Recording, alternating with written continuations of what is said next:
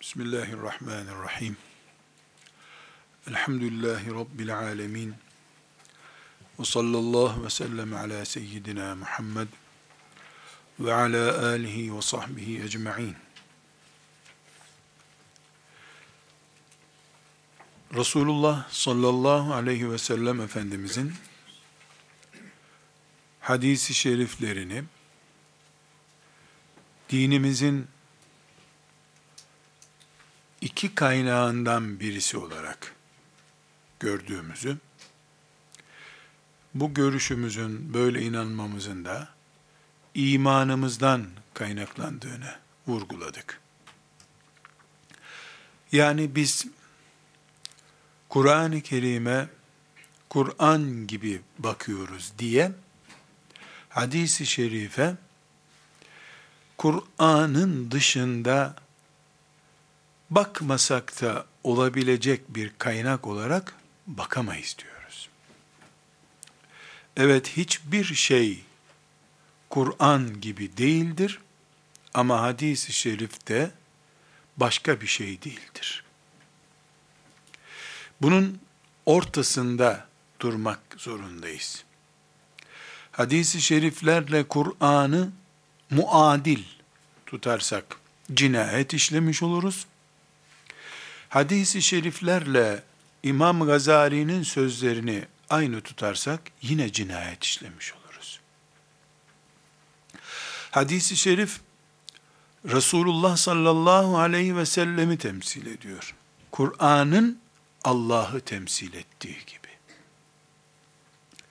Nasıl Kur'an'la çelişki Allah ile karşı cephelere geçmektir Celle Celaluhu hadisi şeriflerle çelişmek de Resulullah sallallahu aleyhi ve sellemin karşısına geçmektir. Ümmeti Muhammed olarak biz peygamberimizi nerede görüyorsak, ona ait sözleri de orada görürüz. Tıpkı Allah'ı neyimiz olarak görüyorsak, onun kitabı Kur'an'ı da o çapta gördüğümüz gibi. Eğer bir mümin Bakara suresinin 10. ayetiyle Bukhari'deki bir hadisin eşit olduğunu düşünüyorsa bizi bağlayıcılığı bakımından bu tamamen cahilce yanlış bir şeydir. Bu bir aşırılıktır. Kur'an'a saygısızlıktır. Sanki Allah'ın Kur'an'ı tamam olmadan peygamberi bu dünyadan gitmiş gibi bir il, evham çıkarır ortaya bu. Tam bunun karşısında başka bir aşırılık da Resulullah mı sallallahu aleyhi ve sellem filanca Müslüman mı, filanca düşünür mü deyivermektir. Bu nedenle biz ortada durduğumuz zaman dengeli bir şekilde durduğumuz zaman şöyle bir ölçü kullanabiliriz. Çok basit. Neredeyse Resulullah sallallahu aleyhi ve sellem bizim kafa yapımızda hadisleri de oradadır. Biz abduhu ve resuluhu diye iman ettik. Allah'ın kulu ve peygamberi dedik. Hadislerde bir kulun peygamberlik olarak konuştuğu şeylerdir. Ama Allah'tan konuşurken Rabbimiz, ilahımız diyoruz. Allah diyoruz. Bu sözlerden sonra da Kur'an-ı Kerim'i koyacak başka hiçbir yerimiz yok. Allah'ın sözü, Rabbimin kitabı ve ilahımın emri. Resulullah sallallahu aleyhi ve sellemin önünde secde etmek, ona tapınmak olduğu için, bu bir şirk olduğundan yasaktır. Hadis-i şerifleri de Kur'an görmek, Bukhari'yi alıp Kur'an-ı Kerim'in 115. suresi olarak tayin etmek, aynı şekilde peygambere tapınmak şirk olduğu gibi, günah olduğu gibi, aşırılık olduğu gibi, bu da bir aşırılık çeşididir.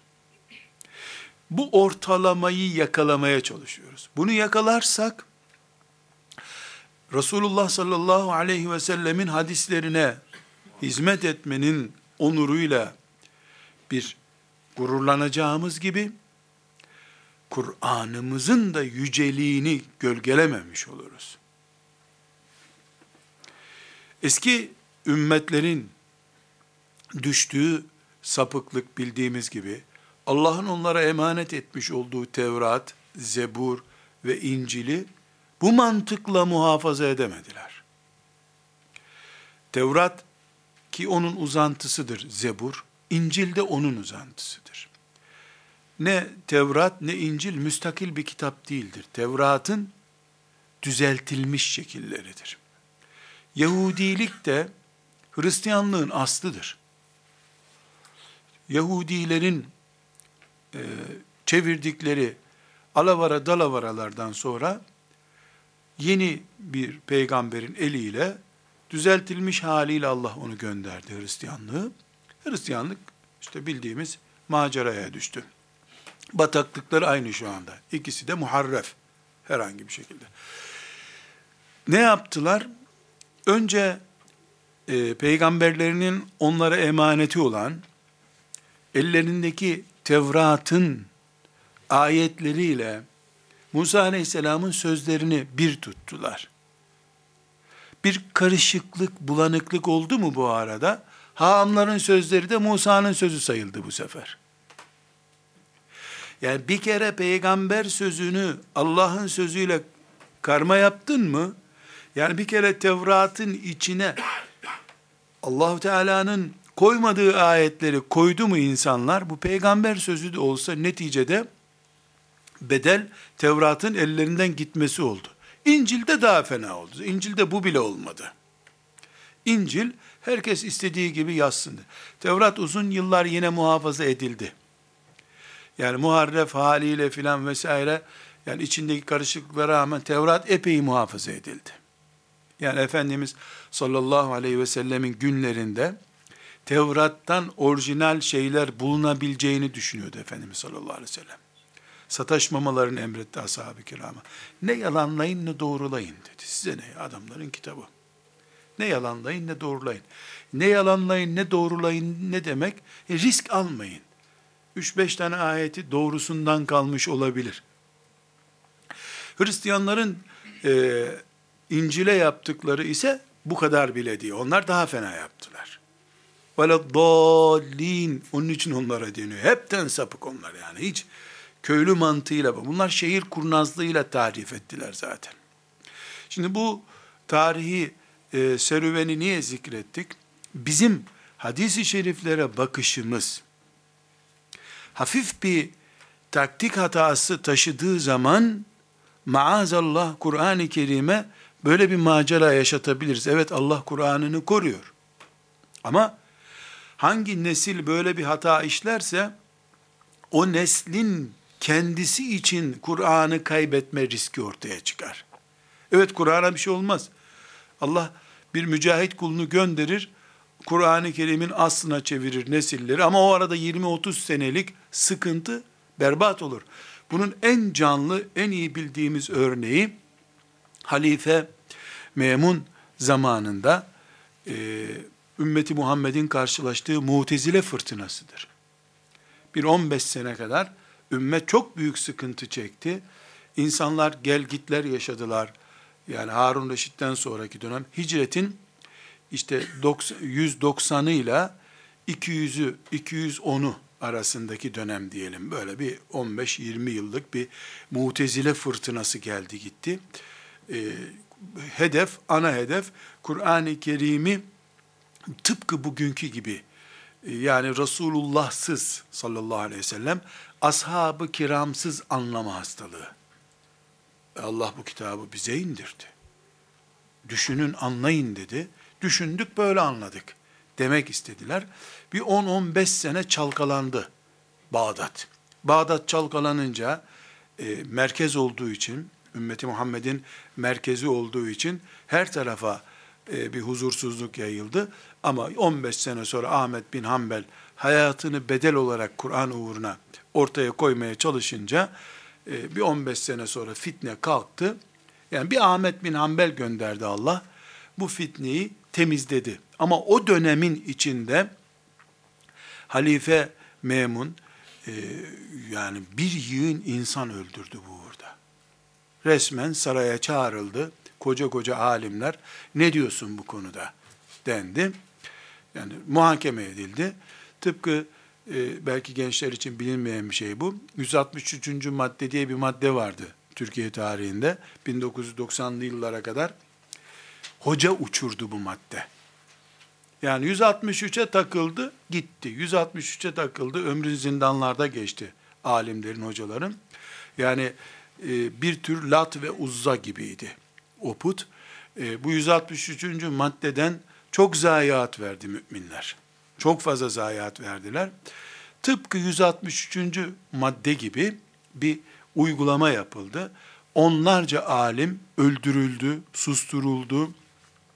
En azından e, ölüm korkusuyla pek çok alim kenara çekildi. E, deyim yerindeyse tonlarca ilmi çürüdü. Konuşamadılar, yazamadılar, çizemediler. Böyle bir fırtına estirildi. Bu e, Resulullah sallallahu aleyhi ve sellem Efendimizin hadisi şeriflerinin Kur'an'dan tecrit edilme hamlesiydi. Hadislerin kutsallığı dursun ama söz bizim de olsun. Biz de konuşalım. Ben böyle düşünüyorum diyebileyim diye çıkmış bir afetti fırtınaydı. Netice olarak hadis-i şeriflere oturttuğumuz yer çok önemli. Kur'an görüyorsak bu bir afet. Yahudilerin Tevrat'a yaptığı şey karşımıza çıkar. Hacı amca sözü görüyorsak maazallah din gider elimizden. Peki nedir? Kitabullah. Bir. İki, Resulullah sallallahu aleyhi ve sellem ve hadisi şerifleri. Üç, ümmeti Muhammed'in müştehit alimleri. Muaz radıyallahu anh'ı gönderirken sallallahu aleyhi ve sellem Efendimiz Yemen'e çok enteresan bir sorgulama yapmış ona. Bu çok meşhurdur. Usulü fıkıh ilminin temel kullandığı hadis-i şeriflerden bir tanesidir. Efendimiz ona diyor ki Muaz sen şimdi e, İslam'ı yeni öğrenecek ve bir yığın olaylarla karşılaşacağın bir yere gidiyorsun. İnsanlar yeni öğreniyorlar İslam'ı. Karşılaştığın olayları nasıl cevaplayacaksın? diyor. Allah'ın kitabına bakarım diyor. Yani Kur'an'a bakarım diyor. Bulamazsan diyor. Resulünün sünnetine bakarım diyor. Bulamazsan diyor, içtihad ederim diyor. Efendimiz çok mutlu oluyor. Elini Muaz'ın göğsüne koyuyor. Muaz'ın konumu ne orada? Elçisi durumunda. Allah'ın elçisinin elçisine bu güzelliği nasip ettiği için şükrederim diyor. Veya işte benzer bir e, ifade buyuruyor. Buradan bu Muaz hadisinden ne anlıyoruz? Kur'an varken başka bir şey yok. Kur'an'ın olmadığı yerde hadisimiz var. Hadisimizin de olmadığı yerde bu ikisinden bir sentez yapabilecek müştehit ararız. Bu ümmeti Muhammed'in Kur'an'ı koruma, İslam'ı canlı tutma projesidir. Böyle kuruldu, böyle devam etti. İnşallah kıyamete kadar da böyle devam edecek. Çok hassasiyet gösterdiğim için bir kere daha tekrar ediyorum. Biz ümmeti Muhammed olarak sallallahu aleyhi ve sellem Kur'an'ımıza hadisi şerifleri yama yapamayız. Yapmayız, kabul etmeyiz. Kur'an'ımız namazda zamm-ı sure okunur bir kitaptır. Ne Bukhari'deki, ne Müslim'deki, ne mütevatir, ne sahih, hiçbir hadis Kur'an'da zamm-ı sure olarak okunamaz. Hadisin seviyesi o seviye değildir. Ama hadisi şerifleri ayak ayak üstüne atıp okunabilir, tarihi sözleri, değeri olan sözler olarak da görmeyiz. Bu bakış tarzı ashab-ı kiramın bakış tarzıdır. Allah onlardan razı olsun. Böyle baktılar. Böyle tanıdılar Allah'ın dinini. Böyle de bize tanıttılar. Bu, bizden, onlardan sonraki bizim büyük müştehitler olarak gördüğümüz e, hem tabi'in uleması hem onlardan sonra gelen tebeut tabi'inin müştehitleri de bu gözle baktılar. Böyle bakıyoruz, hadisi şerifleri böyle değerlendiriyoruz. Bu dersimizde bu mantığı direkt ve dolaylı olarak dile getiren örnekler konuşacağım. Bu örneklerden tıpkı ashab-ı kiram konuştuğumuz zaman nasıl sahabi bir yere oturursa hadisi iyi anlayacağız biz dedik ve ashab-ı kirama bakışımız ne olmalı diye bir ders yaptık. Şimdi de hadisi şerifi hangi gözle ele almış hadisle meşgul isimler, sahabi olur, tabi'in olur, e, Ali İbnül Medini olur, Ahmet bin Hanbel olur, e, İmam Müslim olur, İbn Mace olur. Yani hadiste zirve isimler var. Bu isimler hadisin bize taşındığı kanallardır. Bunlar hadisi hangi gözle değerlendirmişler? E, hayatlarının neresine oturtmuşlar bunu? Bunu bilmemiz halinde biz de hadisi şerifi oraya oturtacağız. Kur'an olarak gördüler desek, bakacağız ki Kur'an olarak görmemişler. Bunları herhangi bir fıkıh bilgisi gibi gördüler desek, öyle de görmemişler. Hadis, insan sözüyle Allah sözü arasında orta bir yerde duruyor. Durmalıdır. Böyle durduğu zaman, biiznillahü teala, hadisi şerifin bereketinden istifade ederiz. Bizden sonraki nesle bu emaneti çok iyi bir şekilde taşımış oluruz. Bir kere kardeşler hadisi şerife bakış bu örneklere geçmeden önce beş şeydir. Bizim için değil ama. Bu bahsettiğim sahabe, tabi'in, tebeut tabi'in, e, ondan sonraki muhaddisler, cerh tadil alimleri, rivayet ve dirayet açısından hadis alimleri, beş perspektiften hadisi şerifi görmüşler. Yani mesela Ahmet bin Hanbel muhaddislerin imamlarındandır. Muhammed bin İsmail el-Bukhari rahmetullahi aleyhim cemiyan hadislerin emirul mümininedir. Ne demek emirul müminin? Ümmeti Muhammed'den Allah'a iman edenlerin emiridir hadis konusunda. Böyle büyük bir. Bunlar hadisi şerifi beş zaviyeden ele almışlar. Emeklerini beş yatırım üzerinde değerlendirmişler. Birincisi bunların nazarında hadis dinlemek, okumak diye bir kavram var. Hadis okuyorlar ve dinliyorlar. Tekrar ediyorum, bize bu konu bu şekilde aktarılması gerekmiyor. Biz zaten yani hazır lokma yediğimiz için bizim ne hadisçi sayılmamız caizdir, ne de hadise bir katkımız olacak bizim. Biz canımızı ve imanımızı kurtarmak istiyoruz. Yani hadis bize bir emanet, hazır paketlenmiştir. Ama inşallah bu beş perspektife biz de gaye olarak ulaşırız. Allah lütfeder. Ve mâ zâlike alallâhi bi aziz. Zor değil Allah için. Yani İmam Buhari tırnağını kesse, o tırnağın altındaki çöp olsaydım şerefti benim için. Ama Allah'tan böyle istemiyorum. Siz de şahit olun. İmam Buhari'den fazla hizmet etmek istiyorum peygamberimin sünnetine. Kıyamet günü dirilirken İmam Buhari'nin yanında olmak istemem. Peşimden o gelsin. İsterim ya isteyen istiyor işte Allah Allah. Ama hak edemem. Tırnağının altında kir olmak bize nasip olmaz ayrı bir konu. İçimdeki sevda odur ama. Bu ümmetin İmam Bukhari'si var. Emirul müminine fil hadistir. Ben bir daha onu ne? Onu geçerim inşallah diye uğraşırım. Bu beş şey beşle çarpılmış olarak bende gerçekleşir.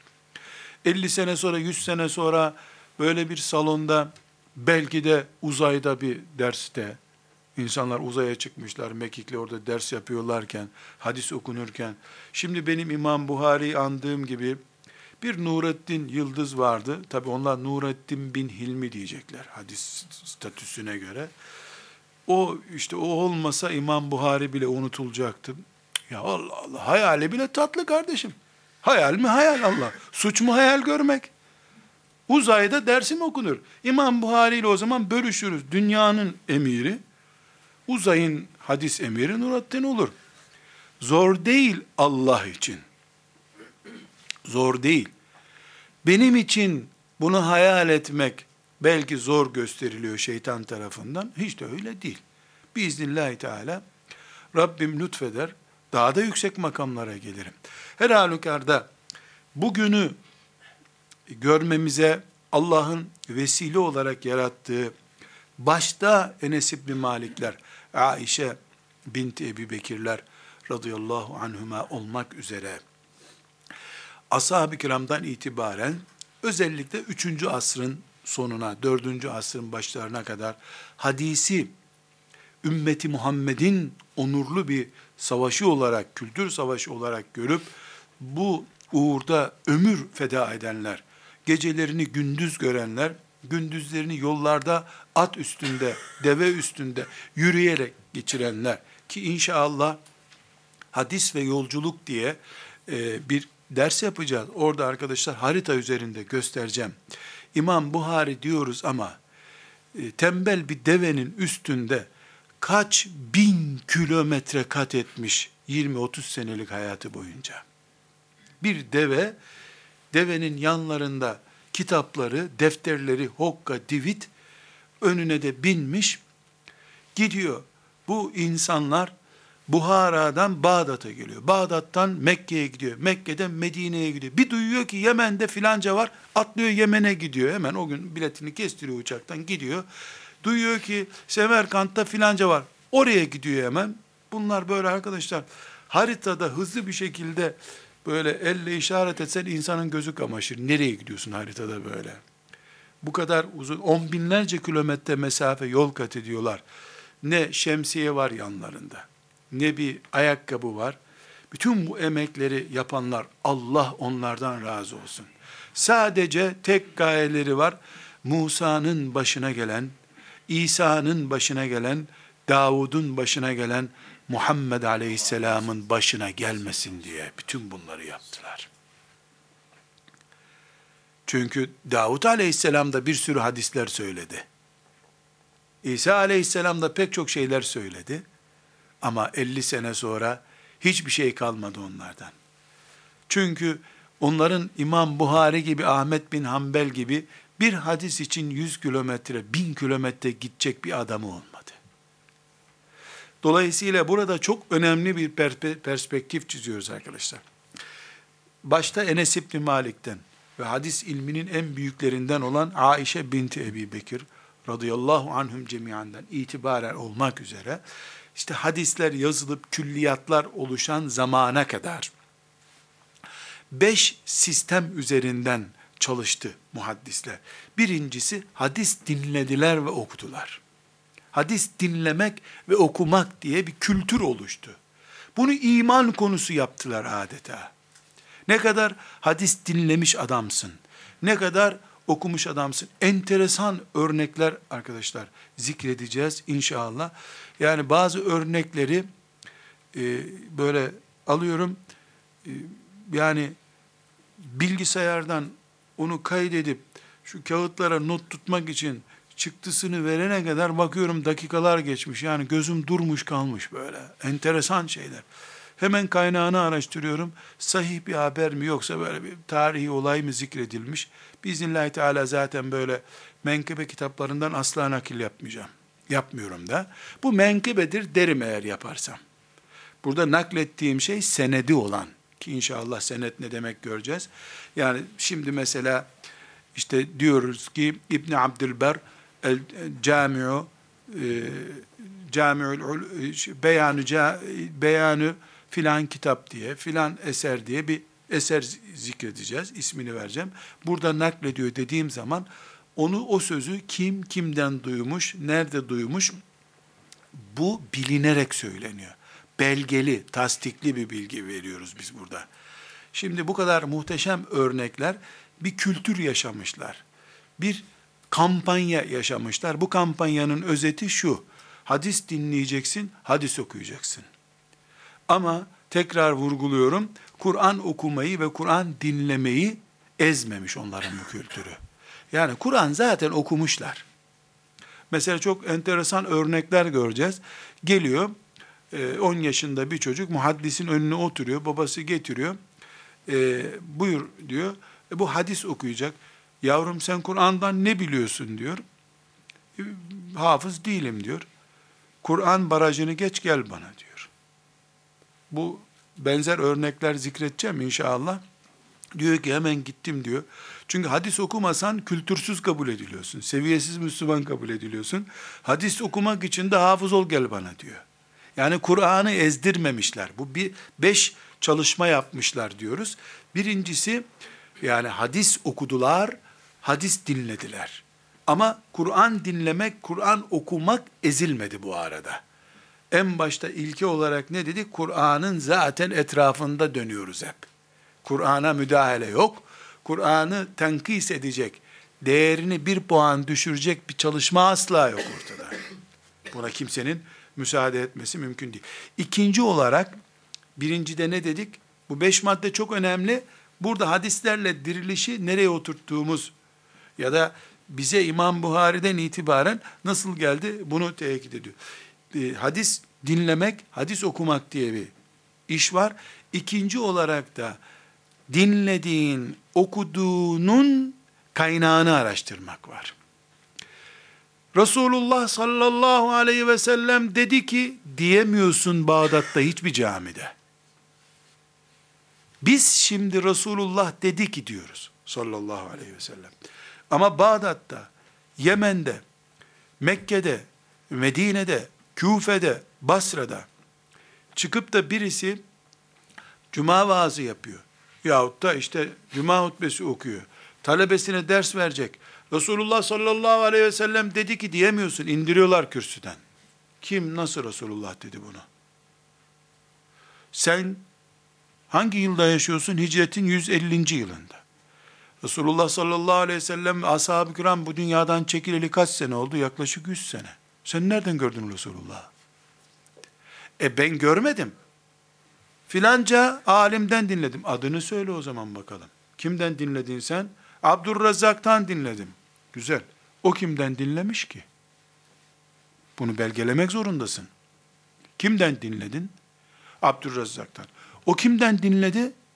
O da Vehb İbni Münebbih'ten dinledi. Ha güzel. O kimden dinlemiş? Ebu Hureyre'yi görmüş. Çok güzel. Buyur konuş. O zaman söze şöyle başla. Bana hocam Abdurrazzak söyledi. Abdurrazzak'a da Vehb söylemiş. O da Ebu Hureyre'den duymuş. Resulullah şöyle buyurmuş. Sallallahu aleyhi ve sellem. Gelişi güzel Resulullah dedi demek yok. Çünkü neden? Karşısında konuşmacı olarak duruyorsun bu insanların. Bu insanlar senin gibi yüzlerce alim görüyorlar. Bir tane hadis hocası yok ortada. Her yer hadisçi. Çocuklar on binlerce hadis ezber biliyor. Ortaya bir serüven çıkıyor bu sefer. Nedir bu? Kim kimden duymuş? Abdurrazzak Vehb'den duymuş ve Ebu Hureyre'den duymuş. Bir dakika. Abdurrazzak'ı sen nerede gördün? Ben Yemen'e gittim. Orada üç ay kaldım. Üç ay Abdurrazzak'tan ders okudum. Hmm, güzel. Gel bakalım Zehebi, araştır bakalım. Bu Yemen'e ne zaman gitmiş? Güvenlik soruşturması yapıyor. Yemen'e gitmemi, gittiği belli değil. Sen ne zaman gittin Yemen'e? Hep biz seni Bağdat'ta gördük. E Abdurrezzak'ın kitabından okumuştum ben bunu. O zaman Abdurrezzak'tan duydum demeyeceksin. Abdurrezzak'ın kitabından gördüm diyeceksin. Biz bugün elhamdülillah Resulullah dedi ki diye Buhari'de gördüğümüz zaman, Riyazu Salihinde hadis gördüğümüz zaman sanki şu gözlerimle sevgili peygamberimi görüyormuşum gibi güven buradan kaynaklanıyor. Herkes her istediği gibi konuşmamış. Ebu Hureyre'yi nerede görmüş bu adam? Bu nerede yaşamış? Mekke'de yaşamış. Ebu Hureyre'yi nerede görmüş bu? Ebu Hureyre Mekke'ye hac için bir defa geldi. Çünkü Ebu Hureyre'nin nereye gittiğini çok iyi biliyoruz biz. Bu Ebu Hureyre'yi haçta görmüş olması muhtemel. Ama anlattığı hadis haçla ilgili değil. Bu Ebu Hureyre'yi görüp görmediği için bir tereddüt olabilir. Görmedi de demiyoruz. Gördüğünü belgeleyecek bir durum yok. Ebu Hureyre ile beraber hac yaptığı belli olan bir başkası Ebu Hureyre beş dedi diyor. Bu ise üç dedi diyor. Bu yalan konuşuyor. Bunun sözünü kabul edemeyiz. Neden? Çünkü Ebu Hureyre ile gidip gitmediğini, hacca orada buluşup buluşmadığını tam bir garantimiz yok. Öbürü tam garantili Ebu Hureyre ile bir arada bulundular. O kaç diyorsa odur o zaman. Bunun örneklerini göreceğiz ki arkadaşlar, Biiznillahi Teala hadisler bize gelirken buna senet sistemi deniyor. İsnat, senet diyoruz. Bu sistemi alimlerin 1200 sene önce nasıl işlettiklerini gördüğümüzde hepimiz sonunda şunu söyleyeceğiz. Ne demek ya internet ağ neymiş ya? İnternet sanal bir ağ. On binlerce alim realiter bir ağ kurmuşlar dünyada 1200 sene önce. Örnekler getireceğiz, göreceğiz inşallah. Binlerce alim kimle nerede oturmuş kalkmış. Hayatında yalan söylemiş mi söylememiş mi? Namazlarına düşkün müydü değil miydi? Ailesinde huzuru var mıydı yok muydu? Psikolojisini iyice tahlil edeceğiz. Bu adamın adı geçen hadisler iyidir diyeceğiz. Bu, bu hadisi dinlediği zaman 12 yaşındaydı. Hadisi anlattığı zaman da 45 yaşındaydı. Aradan geçen 20 senede bu hadisi karıştırmış olabilir diyeceğiz. Bugün teknolojinin sanal alemde kurduğu ağı kağıt ve belge üzerinde kuracağız Allah'ın izniyle. Kurulmuş yani biz bunu göreceğiz. Tekrar ediyorum. Beş şey gerçekleştirdi hadis dünyası. Birincisi hadis dinlediler, okudular. İkincisi dinledikleri ve okuduklarını kaynaklandırdılar. Biz buna sahih mi, zayıf mı belgelediler diyeceğiz ileride. Sahih diye bir kelime kullanacağız, zayıf diye bir kelime kullanacağız. Yaptıkları araştırmada bu belgelendirmeye sağlam raporu verdilerse bu hadis sahihtir diyeceğiz. Yani bir sorun yok diyeceğiz. Belgelenmediyse bu hadis zayıftır diyeceğiz. Hadis uydurma bir sözse buna başka bir puan vereceğiz. Elhamdülillah. Dinlediler, okudular ve dinlediklerini, okuduklarını belgelediler. Hem kendisini belgeledi, hem bir önceki üstadını belgeledi. Arkadaşlar, enteresan misallerle karşılaşacağız. Bir alim hocasından söz ederken, enbe'ena, yani bana söyledi, öğretti, haber verdi anlamına gelen bir kelimedir. Haddesena ise bize hadis olarak anlattı demektir. Mesela ben size Resulullah sallallahu aleyhi ve sellem dedi ki diye anlatıyorum. İçimizden biri eve gidiyor diyor ki enbe'ena Nuruddin. Nuruddin hoca bize söyledi, böyle anlattı. Öbürü de gidiyor diyor ki haddesena Nuruddin. Nuruddin bize hadis olarak anlattı. Bu iki kelimenin ikisi arasında hiçbir fark yok. Yani ben Nuruddin'i dinledim demek bu. Ama hadisçiler arasında bu bir anlatım kalite farkıdır. Bir hocanın bana hadis olarak anlattı demesi başka, konuştu demesi başka. Bunu bir puanlama sebebi yapmışlar. Dedim ya sanal alemde kurulmamış bu ağ. İnsan beyninde, kağıt üzerinde, kütüphanelerde, deve sırtında, çöl yollarında bu ağı kurdular. Allah onlardan razı olsun. Onlarca derste bu sistemi göreceğiz inşallah. Sonunda göğsümüzü Ağrı Dağı kadar genişletip Bukhari ile iftihar edeceğiz inşallah. İmam Müslim'in kitabının kütüphanemizde olması, aklımızın, beynimizin var olması kadar bizi mutlu edecek inşallah. Bakacağız ki birilerinin bu Müslim hadisiymiş derken dudak kıvırmaları sadece insan bilmediğinin düşmanı olurmuştan kaynaklandığını göreceğiz inşallah. Üçüncü olarak hadis dünyasının bu büyük adamlarının hadisi şerife hizmetlerini konuşuyoruz. Üçüncü olarak da hadisleri ezberlediler. Bin, on bin, yirmi bin, elli bin, yüz bin, bir milyon. Ahmet bin Hanbel bir milyon hadis biliyorum diyor. İmam Bukhari'nin kitabında tekrarsız dört bin civarında hadis var. Yüz bin hadisten seçtim bunları diyor. Fakat burada yeri geldiğinde konuşulacak fakat şimdi hadis ezberlemekte e, bir kavram kargaşasını düzeltmeye çalışayım burada. Şimdi bir hadisi Resulullah sallallahu aleyhi ve sellem Efendimiz zikrediyor. Ebu Hureyre duyuyor. Ebu Hureyre'den işte filanca sah tabi'i duyuyor. A diyelim ona. Ondan da B duyuyor. B'den de Ahmet bin Hanbel duyuyor. Ebu Hureyre A, B, C. Aynı hadisi Ebu Hureyre anlatırken A, B, C dinliyordu ya. E, D, F diye birisi daha dinliyor. Aynı hadisi K, R, N diye birileri daha dinliyor. Çünkü Ebu Hureyre kulaktan kulağa gizli bir şey söylemiyor. Bir mescitte bin kişiye ders veriyor. Göreceğiz inşallah. Beş bin kişiye ders yapmışlar yeri geldiğinde. Bunlar her biri üç kişi beş kişiye anlatıyor. Şimdi biz Ebu Hureyre'nin bir tane hadisi var. Ebu Hureyre'de bir tane o.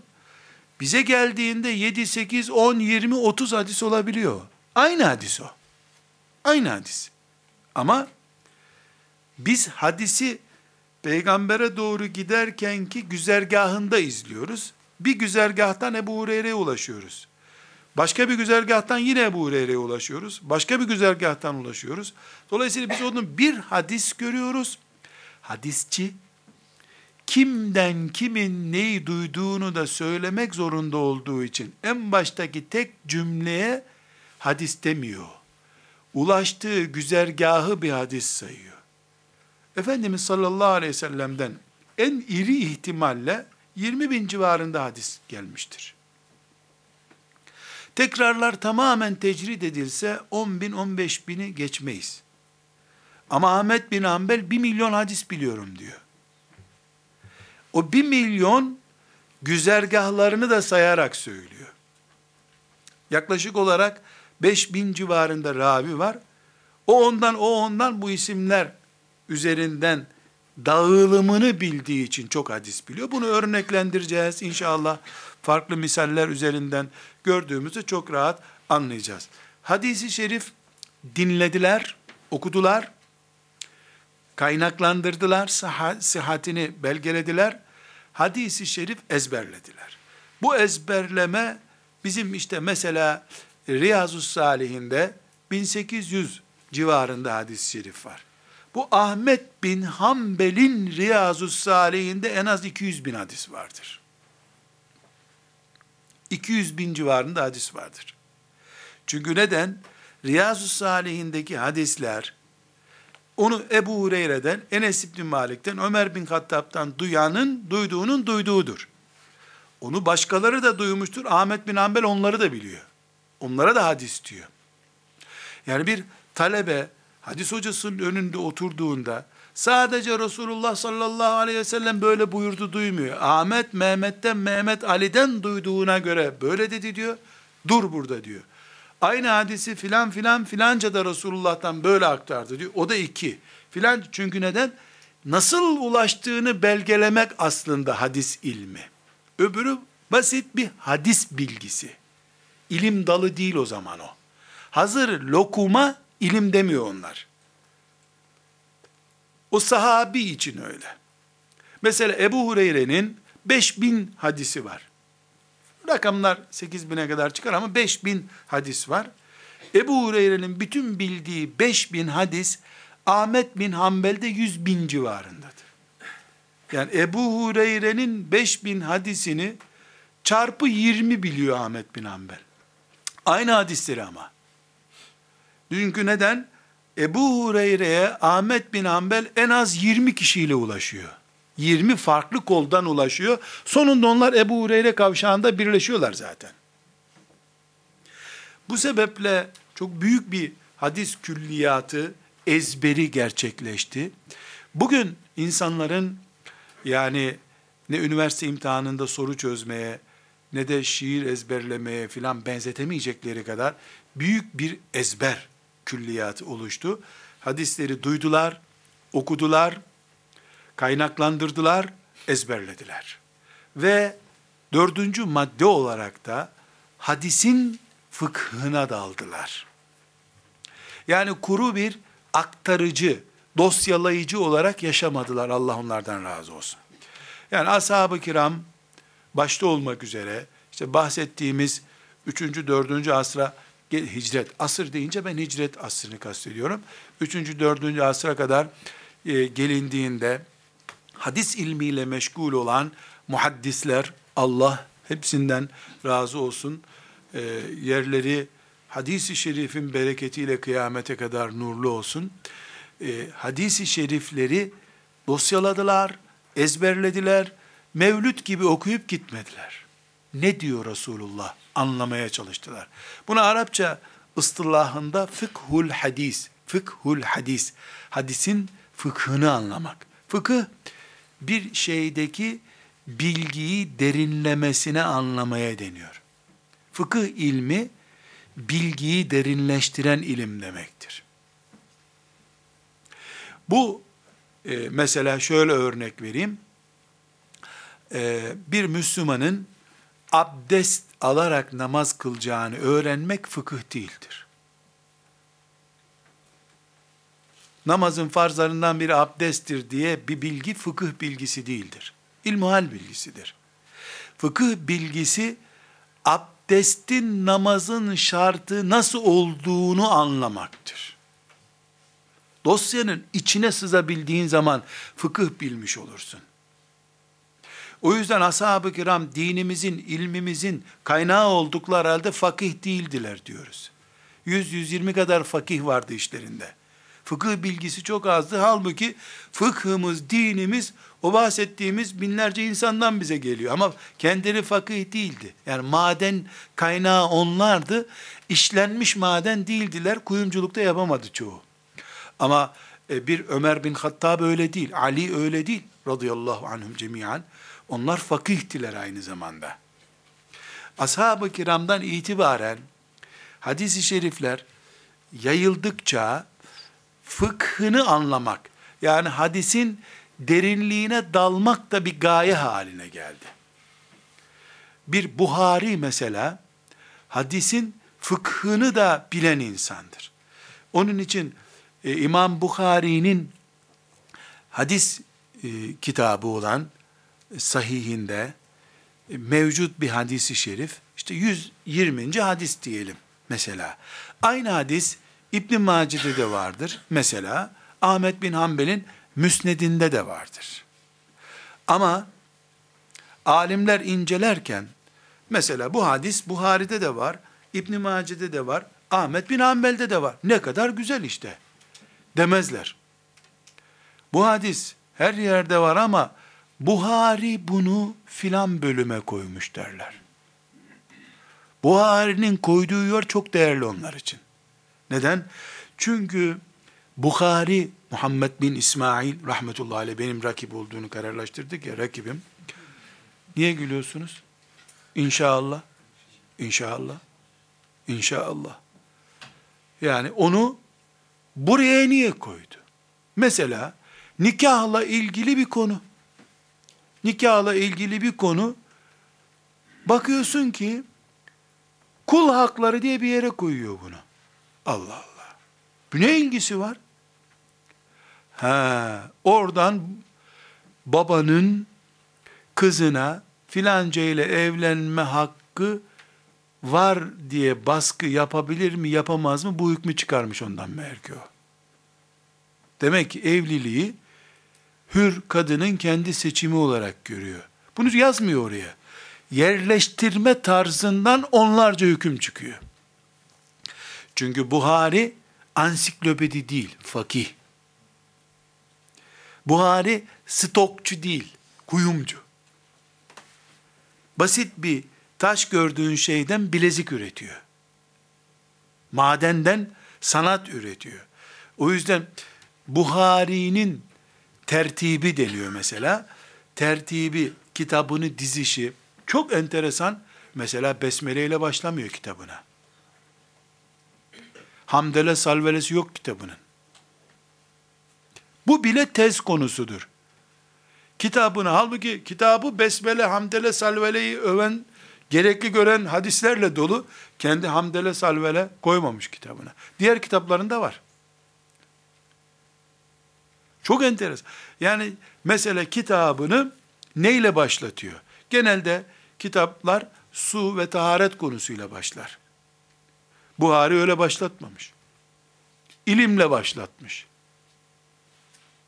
Bed'ül vahiy diyor. Vahyin başlangıcı diyor. İmanla ilgili pek çok hadisi Buhari, peygamberler tarihi diye bir bölüme koymuş. Çok enteresan. Peygamberler tarihiyle amentü şartlarının ne alakası var diyorsun sen. Ama peygamberlerle bağlantı kuramayanın iman etmeyeceğini düşünüyor. Ben böyle e, rakamlı örnekler vermiyorum şu anda. Yani Bukhari'nin fıkhul hadis uzmanı olduğunu. Aynı şekilde tabi e, yani Buhari öyle de Müslim öyle değil değil ama Müslim'de başka bir kafa var mesela. Müslim bunu başka bir zaviyeden ele alıyor. Burada tekrar toparlıyorum. Derdimiz Buhari'yi anlatmak değil. Ona sıra geldiğinde onu da konuşacağız inşallah. Beş şey gerçekleştirdi bu ümmetin muhaddis kadrosu. İlk üç asırda dedik. Hadis duydular, dinlediler, okudular. Hadisi şerifleri kaynaklandırdılar, sahihliğini belgelediler. Ezber kampanyasına giriştiler. Kafaları hadisle doldu. Ve hadisi şerifi incelemesine ele aldılar. Fıkhul hadis dediğimiz hadisin inceliklerinin ne olacağını belgelediler. Bu da dördüncü maddesi. Ve beşinci madde, doğal olarak bunu hepimiz tahmin ederiz. Hadisi ne kadar amele dönüştürdüklerini ele aldılar hep. Yani hadis biliyor. Hadisin işte nereye konacağına dair örnekler veriyor vesaire vesaire bunlar hepsi geçiliyor. Ne kadar hadise göre Müslümansın bunu standartlaştırdılar. Yani sen kaç bin hadis biliyorsun değil. Senin günlük amelin, hayatın kaç hadise dayanıyor? Çünkü hadisi şerifi onlar herhangi bir şekilde sevgili Peygamber aleyhisselam efendimizin tatlı hatırası olarak görmediler. Cennete girmenin vizesi olarak gördüler. Bu da onlara yüz hadis biliyor. Aferin dedirtmedi hiçbir zaman. Yüz hadisten yetmişini uyguluyor hayatında dedirtti. Sen şu hadisi bilmiyor musun? dedirtti. Hatırlarsanız önceki derslerden birinde Said İbni Müseyyeb'in e, sabah namazı kıldığı bir camide örnek vermiştik. E, tabiinden birisi. Geliyor birisi sabah namazının sünnetinle beraber birkaç rekat daha kılıyor. Halbuki hadisi şerif ne diyor? Sabah imsak vakti oldu mu güneş doğana kadar dört rekat namaz kılacaksın. İki rekat farz olacak, iki de sünnet. Daha fazla sünnet kılmak mekruh o saatte. Mekruh. Şimdi bu hadisi biliyor. Muhaddis bu iyi bir muhaddis de tabiinden biliyor. Bakıyor ki adam dört rekat sünnet kıldı. Gelip de imamla da farza niyet etti. Sen ne yaptın kardeşim diyor. Nasıl sen fazla namaz kılarsın? Sanki camide sigara içmiş birine tenkit eder gibi tenkit ediyor. Adam ne diyor ona? Yahu Said diyor. Sen kıyamet günü Allah'ın fazla sünnet namaz kıldım diye bana azap edeceğini mi zannediyorsun diyor. Onu bilmem ama Resulullah'ın sünnetine aykırı davrandın diye sana azap etmesinden korkuyorum diyor. Onların bildiği hadis çok değerli tarihi sözler değil. Bugün ne yapması gerektiğini, nasıl düşünmesi gerektiğini, ağlaması gerekiyorsa ağlamasını, gülmesi gerekiyorsa gülmesini kararlaştırdığı hayat rehberi onun için hadis-i şerif. Başta ashab-ı kiram olmak üzere ki yüzde yüz ashab için geçerlidir bu. Böyle yaşadılar. Onlar bir hadis biliyorsa, kafaları kopsa onu kimse değiştiremezdi onlar için. Böyle oldukları için Allah onlardan razı oldu zaten. Sonraki nesilde, tabi'in neslinde büyük oranda böyle. Elbette gel, bize gelene kadar bu ivme maalesef aşağı doğru düştü. Allah sonumuzu hayretsin. İnşallah biz ivmeyi yukarı doğru çıkaran nesil oluruz. O neslinde inşallah imamlarından olmayı Rabbimiz bize nasip eder. Tekrar vurguluyorum. Ee, bütün bu konuştuğumuz şeyler, hadis ilmine yönelik olarak bu konuştuklarımız, e, hepsi toplandığında, biz burada selefimizden yani hadis ulemasından örnekler vereceğiz. Şöyle yaptılar, böyle yaptılar. Bu örnekler daha iyi anlamamıza hep yardım edecek. Ama toplam beş şeye hizmet ettiler. Hadis dinlemek diye bir kültür oluştu. Evinden çıkıyor, nereye gidiyor bu çocuk? Hadis dinleyecek. Bizim tıpkı haber dinlediğimiz gibi. Tık tık tık haberlere baktığımız gibi tık tık hadislere baktılar. Okudular. Şu kadar hadis dinlemiş insan dediler. Hayatın primi oldu hadis-i şerifler. Böylece hadis dinlemek hayatta değer yapan bir şey olunca Resulullah sallallahu aleyhi ve sellem hiç unutulmamış oldu. Hep canlı kaldı. Hep Bağdat sokaklarında, Basra sokaklarında Resulullah sallallahu aleyhi ve sellem dolaşıyor gibi hissettiler. Aha peygamber burada gibi oldu. Onun için Tirmizi El Cami' asıl isimli yani Tirmizi'nin sünneni diyorsa kitabın adı El Cami'ül Kebir'dir. O kitabı yazınca diyor ki kimin evinde bu kitap varsa evinde Resulullah vardır diyor. Çünkü 4000 civarında hadis var içinde. E hep Resulullah dedi ki, Resulullah yaptı ki, bir de ben de böyle düşünüyorum diye bir cümle yok içinde. Yani onlar evimde bir hadis kitabı varsa Resulullah buradadır diye gördüler. Ama rafta değil, gönüllerinde. Sadece gönüllerinde değil, dillerinde, gözlerinde, kulaklarında, ellerinde, pratikte bir Resulullah sallallahu aleyhi ve sellem. Dinlediler, okudular. Bir dinleme, okuma kültürü oluştu. Bu kültür hayatın primi haline geldi. Okuduğu kadar değerli oldu. Arkadaşlar çok enteresan bir örnek. İmam Şafii 8 yaşında Mekke'de hadis okumuş. Hadiste demişler ki Mekke'de okuyacağın başka hoca kalmadı demişler. Erken bitirmiş üniversiteyi. Medine'ye git Malik bin Enes'ten de oku demişler. Muvatta isimli bir kitap okutuyor. Medine'ye gelmiş İmam Malik'ten izin isteyecek. O da böyle tepmi, biraz sert mizaçlı İmam Malik. Bu yaşta sen ne yapacaksın demiş. Git. O da gitmiş, yani huzuruna kabul görmek için bir hafta sonra tekrar gelmiş. Muvatta'yı ezberledim bir haftada diyor. Beni ders okumak için önüne alsın diye. Kolay değil SBS'ye hazırlanacak tabi. SBS sorusu. Muvatta demek kardeşler 3000 hadis ravileriyle beraber demek. Şu şu şu şundan duymuş Nafi'den, Nafi İbn Ömer'den, İbn Ömer Resulullah'tan hep böyle. İmam Malik'le Resulullah arasında üç veya dört kişi var. Bir haftada ezberledim diyor. Gittim, e bir oku bakalım dedi diyor. Nasıl olsa bir haftada ne okuyacak? Baştan sona okuyunca o da bir tazelemiş oldu kendi muvattağını tabii.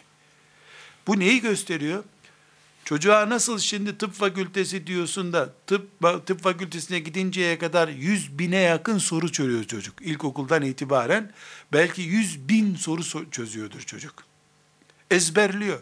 10 sene önce çıkmış sorular, 5 sene önce çıkmış sorular, çıksaydı çık nasıl olacaktı sorular, dershanede çıkanlar, okulda çıkanlar, merkezi imtihanda çıkanlar hepsini ezberliyor.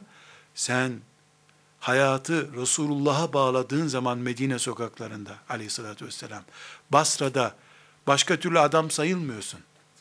Den dediğin zaman geliyor işte bir haftada muvatta ezberliyor.